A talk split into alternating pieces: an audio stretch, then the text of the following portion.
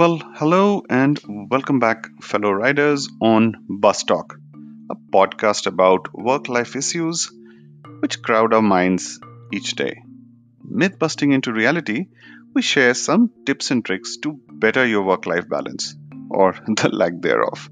Simply put, it's a straight talk to help you cope well with various situations without having to reinvent the wheel.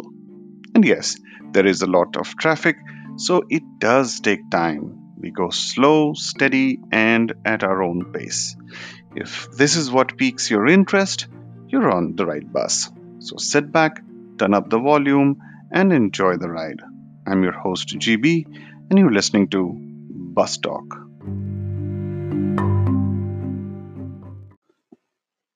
In today's ride, we must talk about job changes. So why do people quit jobs? Bad manager, bad region, bad patch, bad colleagues, politics, the infrastructure is not good, the chairs are not nice, the lights are too bright. There are thousands of reasons. Yes, there are some very, very serious reasons as well, but more often than not, these are some of the common reasons. Now, think of a situation where you have quit a job owing to not getting what you deserve. One of the common pet peeves that we see across the length and breadth of the industry is people believe they are overworked and underpaid. And therefore, that becomes a primary driver to look for a role change. They believe that their potential is not appreciated it's not even exploited to the right in the right way and they are under leveraging their talent as against the greatness that lies ahead in front of them and so it boils down to a FOMO situation, fear of missing out. If I don't jump now, what will happen next? You know, I might not get the right opportunity when I really want it. So, long story short, people add up some of these reasons or pick f- uh, from many of these reasons and form a reality which says this job does not value what I do, and hence there is no further road ahead possible, hit a dead end, and therefore I should look for another job. Now, that these are different from either being terminated or laid off or simply asked to leave. These are different discussions. But for the balance where you engineer a change, more often than not, these are the reasons that form the base construct. You deal with the base construct for a month or two. It takes about a month or two to build that base construct. But the fire comes f- from learning about that colleague, friend, peer who just landed a job at a higher job title at a much higher CTC. This kind of makes your world turn upside down. Sounds familiar, isn't it? And so you, uh, the final nail in the coffin, as it were, is you hit the search button and off you go job hunting. And then reality check. So, what's the reality check? You know, the funny thing about job hunting is it's much like the process of buying a house. It's when you try to buy a house, the property rates are all time high and they are almost unaffordable. And when you're trying to sell a house, of course, the property ma- market has crashed, and therefore, there the price that you get is much lower than your expectation. Very similar in the job hunt as well. When you're looking for a job, mm. clearly there is a hiring freeze, there is some headcount not getting approved, and so many other things that conjure up. You know, the stars don't align and the reverse of it happens as well you know when you just are happy with your job and things are going smooth touch wood you get a headhunter calling you with a job opportunity and it turns out those are some of the better job opportunities. But unfortunately you can't take them because you just promised your boss that you're in it for the long run. You just got promoted or got a raise and so on and so forth. There could be multiple reasons. So the reality check of job search is that when you're after it is often you never get the right role. And when you don't chase it it often comes to you so here's some breaking news for you it is a 30 year career.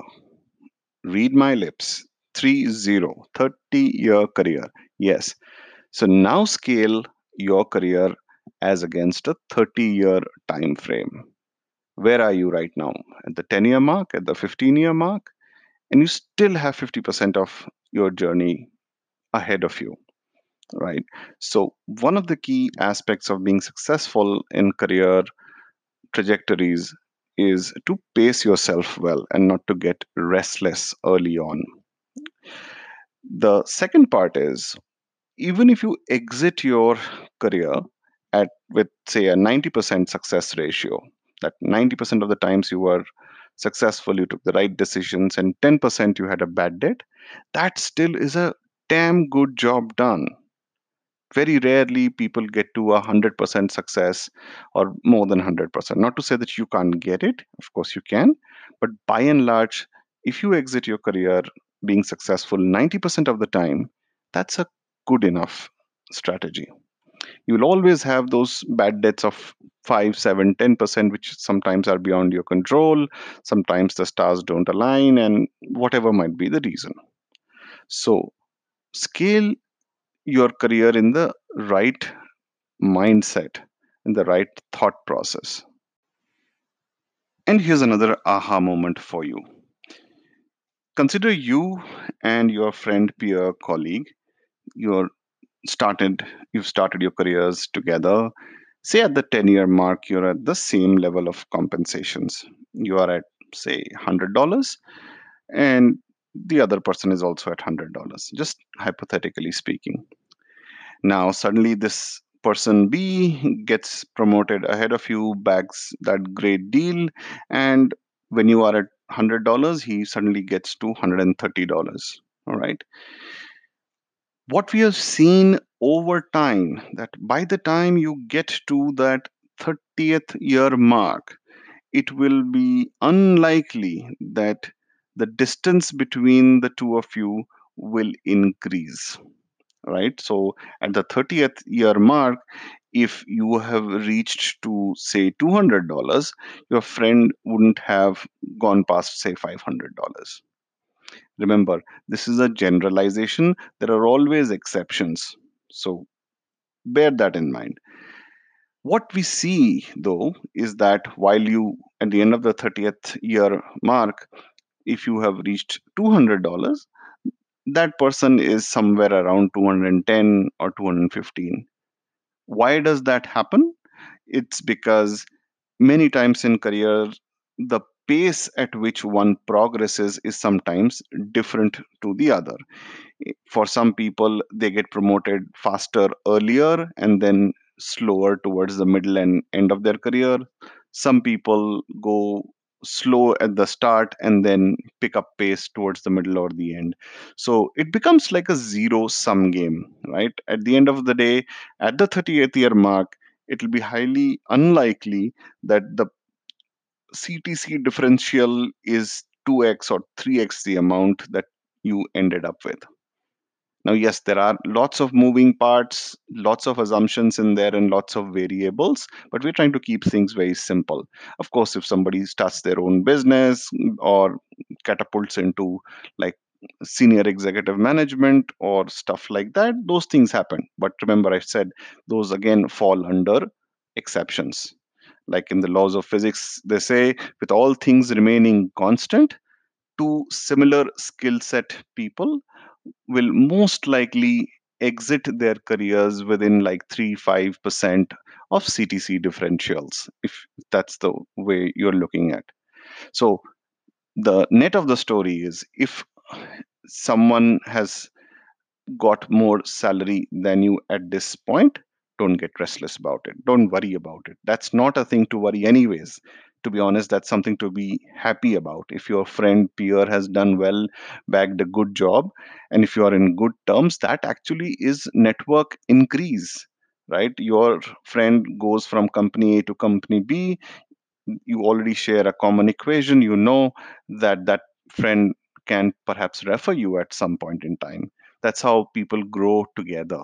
So don't feel that you're being left out it's just that somebody has got a head start you will get your chance to you know leapfrog ahead as well. The question is are you doing something differently? Are you doing something to deserve it? Are you doing something to create those opportunities?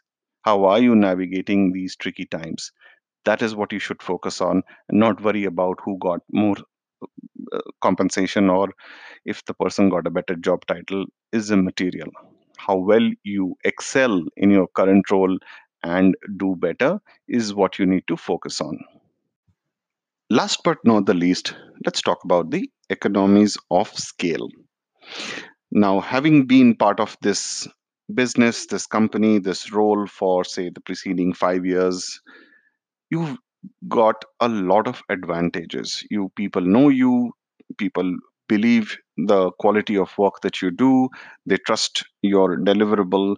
And the reason you need to believe that people like you or trust you is, is because you still have that job in efficient companies worldwide if you're not doing your job well clearly you won't have the job correct the fact that you have the job means that you're doing your job well people around you understand the way you work perhaps even are patient enough to understand the quirks that you bring to office mm-hmm. sometimes. And so the job satisfaction the comfort of the job is also a key factor. Yes it's not tangible in hardcore dollars and cents or money but it's invaluable. It's priceless that the set of people that you work with respect you and have have your back from time to time in case you you know have a mistake which crops up or get some eh, get into some difficult situation you always have a few people to count on. Now picture this same thing in a new role. The entire economies of scale that you built up here becomes zero right? You restart the equation and then again spend three five seven years building that credibility building that equity within the management senior management peer levels and uh, you know your juniors if you have any. And that may may not happen. You know that takes a lot of doing how you did it the first time may may not happen the second time. So don't rule that part out completely. It will take a lot of effort to rebuild the economies of scale now if you go through linkedin and check out some of the senior executives, especially those who are leading large business units, it will be very clear that 9 on 10 profiles will have at least one stint with one company lasting more than 10 years. Think about it. Most leadership around you, look around you, who are at the helm of leadership, at the top of the leadership, they have spent upwards of 10 years, 12 years in their career span in a similar company in a similar role, right? The job role will have multiple facets to it. It's not that they're doing same repetitive work, but if you are, for example, a sales manager, then you are you could be a channel sales manager, you could be a direct sales manager, you could be an inside sales manager, a whole bunch of sub segments that you could do. But you are with a company in the sales function for over 10 years. This is the necessary currency for you to become a leader at a later stage. So do not underestimate the time that you are spending in one role in one organization. Just look around you and you will get the answer. And so, before you quit your job, think through these points very carefully, very objectively. Now, you might still come across and think, yes, it's time for you to move on, and so be it. One has to do what he has to do. But don't be in a hurry, don't base your movement on assumptions. base it on facts and do double check on all the aspects go you know one by one why are you doing this what are you going to do and how are you going to do? Think why do you need to change the job? What are you going to do about it and how are you going to do about it right? Keep asking yourself these questions until you are absolutely objectively clear. Bear in mind a good player will never become a bad player overnight. So if you are a good player if you consider yourself a good player you will always find an opportunity today tomorrow day after there will never be a situation where a good player is without a job or a role for a long period of time. I mean, there could be, again, disclaimer ex- exceptions, but by and large, that does not happen. Why? Because we, as hiring managers, we often come across the volume of people that are probably applying for a job, many, many people, but to find quality that is a very difficult task to find the person who has the right attitude, right credentials, and right uh, thought process, who speaks the language and gets the job description to the T. These profiles are worth their weight in gold. You know, people would make space to fit in to accommodate such profiles. So never think that you there will be no opportunity or you might miss out an opportunity. It's never the case.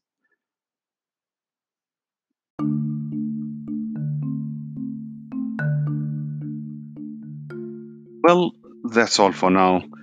I hope you had a good time listening as much as i had sharing these thoughts.